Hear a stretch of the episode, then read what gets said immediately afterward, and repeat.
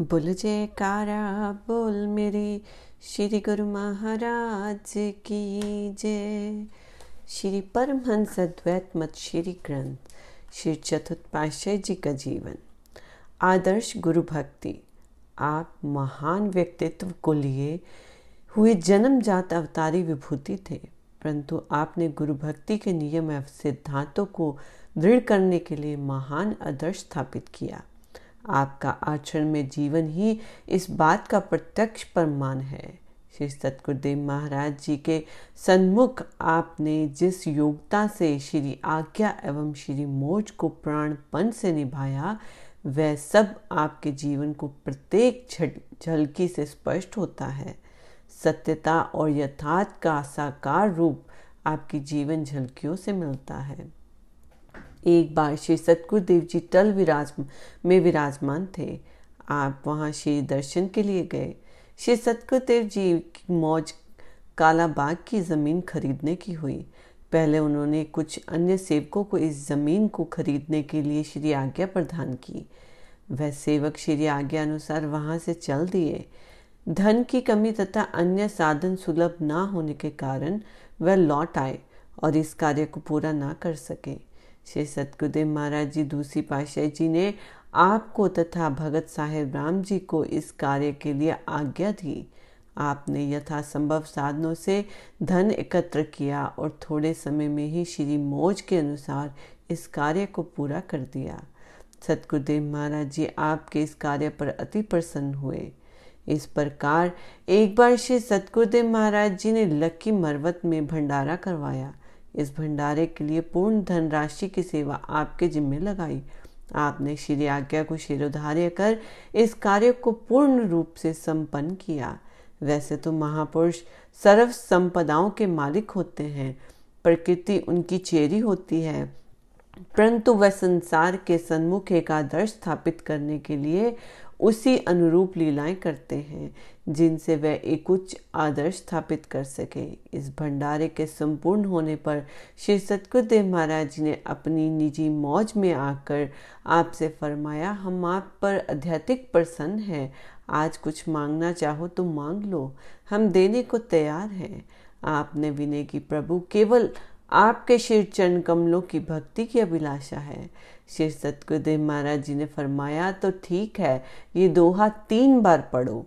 भक्ति दान मोह दीजिए गुरुदेवन के देव।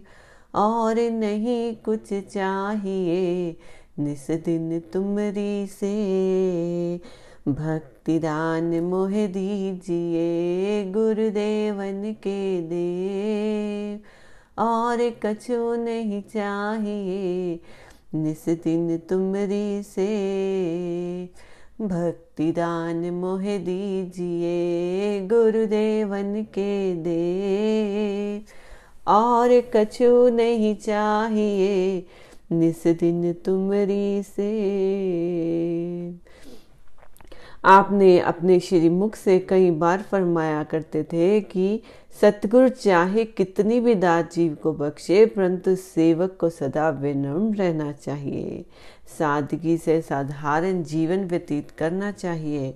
आपने आजीवन ये सब कुछ करके दिखाया। आपके हृदय में सेवक भावना सदा विद्यमान रहती थी।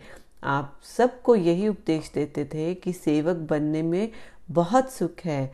सेवक भाव से प्रत्येक सेवा को करना चाहिए। चाहे वह कोई भी सेवा क्यों ना हो, दरबार में सफ़ाई की सेवा करना, दरबार में प्रबंधक बनकर सेवा करना, अथवा श्री चरणों की निजी सेवा करना, इन सब में से कोई भी सेवा श्री आज्ञा अनुसार मिल जाए, उसे अत्यंत श्रद्धा एवं विश्वास से दिल लगाकर करना चाहिए। सेवक के दिल में अहंकार का स्थान नहीं होना चाहिए। क्योंकि जब तक सेवक अहम को मिटा नहीं देता, तब तक कुछ प्राप्त नहीं कर सकता। सेवक का पद उच्च का है, परंतु सेवक धर्म निभाना कठिन है। इससे स्वयं को मिटाना पड़ता है, जैसे कि भक्ति पद के लिए कहा भी गया है। मिटा दे अपनी हस्ती को, अगर कुछ मर्तबा चाहे की दाना खाक में मिलकर गुले गुलजार होता है। ए जीव, यदि तू कुछ पाना चाहता है तो अपने आप को मिटा दे, क्योंकि बीज मिट्टी में जब पूर्ण रूप से मिलकर अपने आप को मिटा देता है, तभी वह पौधा बनकर फलता फूलता है। यदि कुछ बनने की अभिलाषा है तो स्वयं को मिटा दे, अर्थात अभिमान को त्याग दे। अहंकार जीव की जन्म जन्मों की कमाई को एक क्षण में नष्ट कर देता है। आपने जो श्री वचन फरमाए, उन पर यथार्थ रूप में आचरण कर सबके सामने आदर्श प्रस्तुत किया। आप श्री सतगुरुदेव महाराज जी, दूसरी पाशाह जी के प्रेम में सदा मगन रहते थे। श्री आज्ञा एवं सेवा में तत्पर रहना ही आपका ध्येय था। एक बार श्री दूसरी पाशा जी श्री गुरु महाराज स्थान टेरी में विराजमान थे। प्रभु प्रेम के मत वाले हर समय श्री दर्शनों की मस्ती में खोए रहने वाले। श्री चौथी पाशे जी महाराज जब अभी लक्की मरवत में भगत वेश में अपने घर पर रहते थे, उस समय का वृत्तांत है। प्रातःकाल का समय न जाने इतनी बेचैनी है बेकरारी क्यों? लोग अपने काम धंधों पर जाने की सोच रहे थे, परंतु आपको तो इन संसारिक काम धंधों से कोई मतलब ना था। आप तो अपने ही काम में मगन थे। न जाने रात कैसे कटी होगी, जो ऊपर भात होते ही दिल की तारे अपने प्यारे से मिलने के लिए झंझना उठी।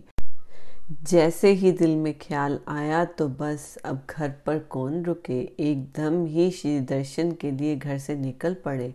रास्ते में भगत साहेब राम जी मिल गए।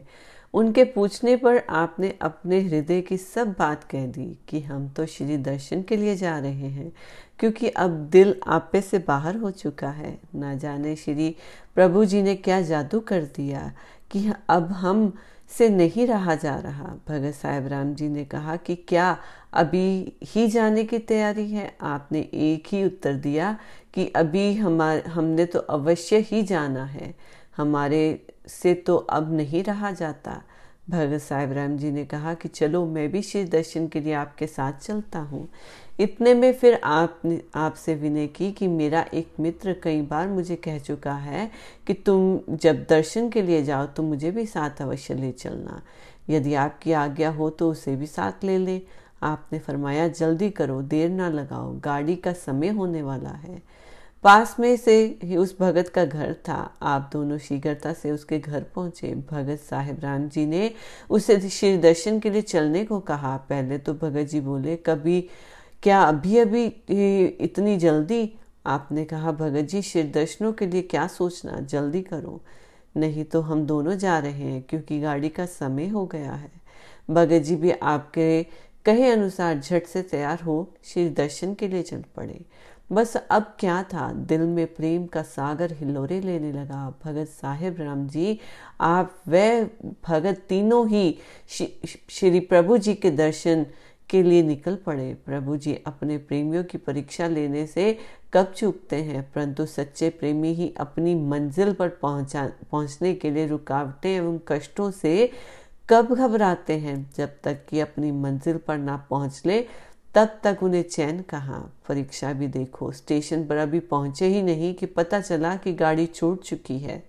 दिल में एक ही धुन सवार है कि अभी अभी उड़कर पहुँच जाए श्री सुंदर छवि के दर्शन के लिए। गाड़ी छूट गई तो क्या परवाह प्रेम के दीवानों को? स्टेशन लकी मरवत से पुन वापस लौटे तथा गंभीला नदी को पार कर सराय नौरंग की सड़क पर तेरी के लिए पैदल ही यात्रा आरंभ कर दी। आप दोनों तो पहले ही मस्ती में मस्त थे, पर साथ वाले भगत जी भी आपके प्रेम ने को देखकर दीवाना हो गए। वह भी आपके सन्मुख कुछ कह ना सके। पैदल चलते ही रहे। बेचारा चुपचाप साथ में चलता रहा। जब तीन चार घंटे लगातार चलते ही रहे और रुकने का कहीं नाम तक न लिया तो वह भगत बेचारा थक गया। आप दोनों को तो थकान की कुछ खबर ही नहीं थी, परंतु भगत जी जब आध्यात्मिक थक गए तो उसने आपसे विनय की, आप भी थक गए होंगे, अब थोड़ी देर विश्राम कर लो। पर आपको तो एक ही लगन दीवाना बनाए हुए थी, आप किसी की थकान को क्या समझे?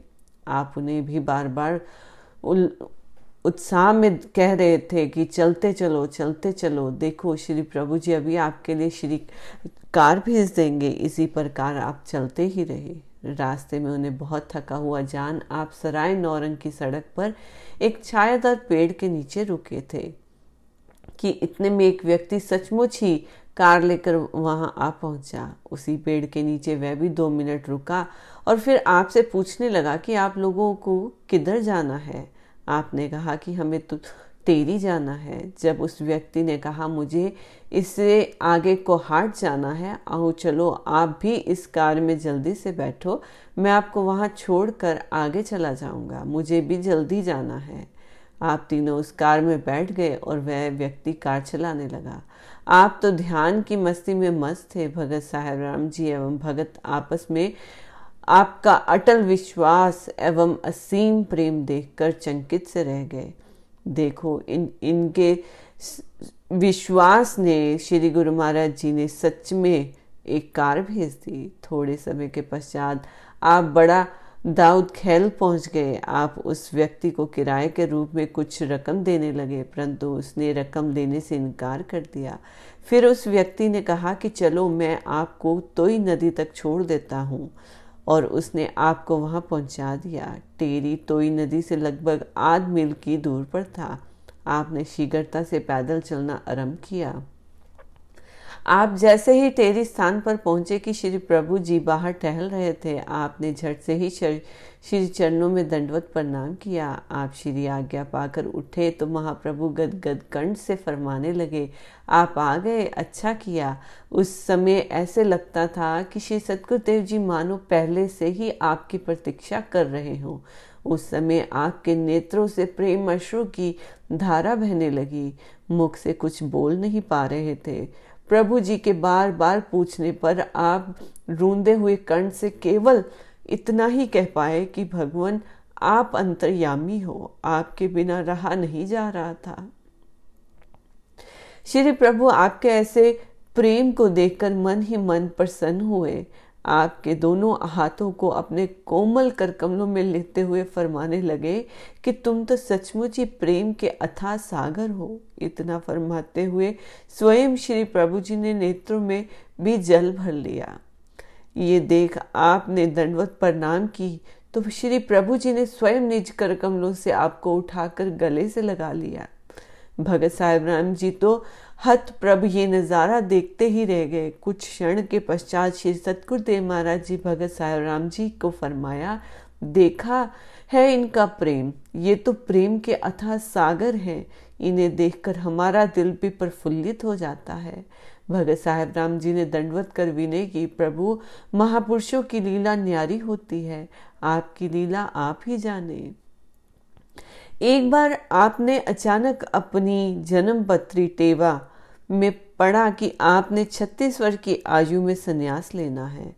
आपने सोचा 36 वर्ष की आयु से पहले इस कार्य को पूरा कर लेना ही उचित है। लकी मरवत में कृष्ण द्वारा का प्रबंधक तो श्री सतगुरुदेव महाराज जी ने आपको पहले से ही बना दिया था। आप अधिकतर समय यही व्यतीत करते थे। फिर भी आपने दिल में पूर्ण निश्चय कर श्री सतगुरुदेव महाराज जी के श्री चरणों में विनय कर शरणागति प्राप्त की। श्री सतगुरुदेव महाराज जी स्वयं समय समय पर यहाँ पधार कर नाम उपदेश की अमृत धारा बहाते हैं। आपने अपने कर्तव्य को बड़ी योग्यता से निभाया। यही लंगर तथा सत्संग का कार्य आपने के प्रबंधक में के सुचारू रूप में चलता रहा।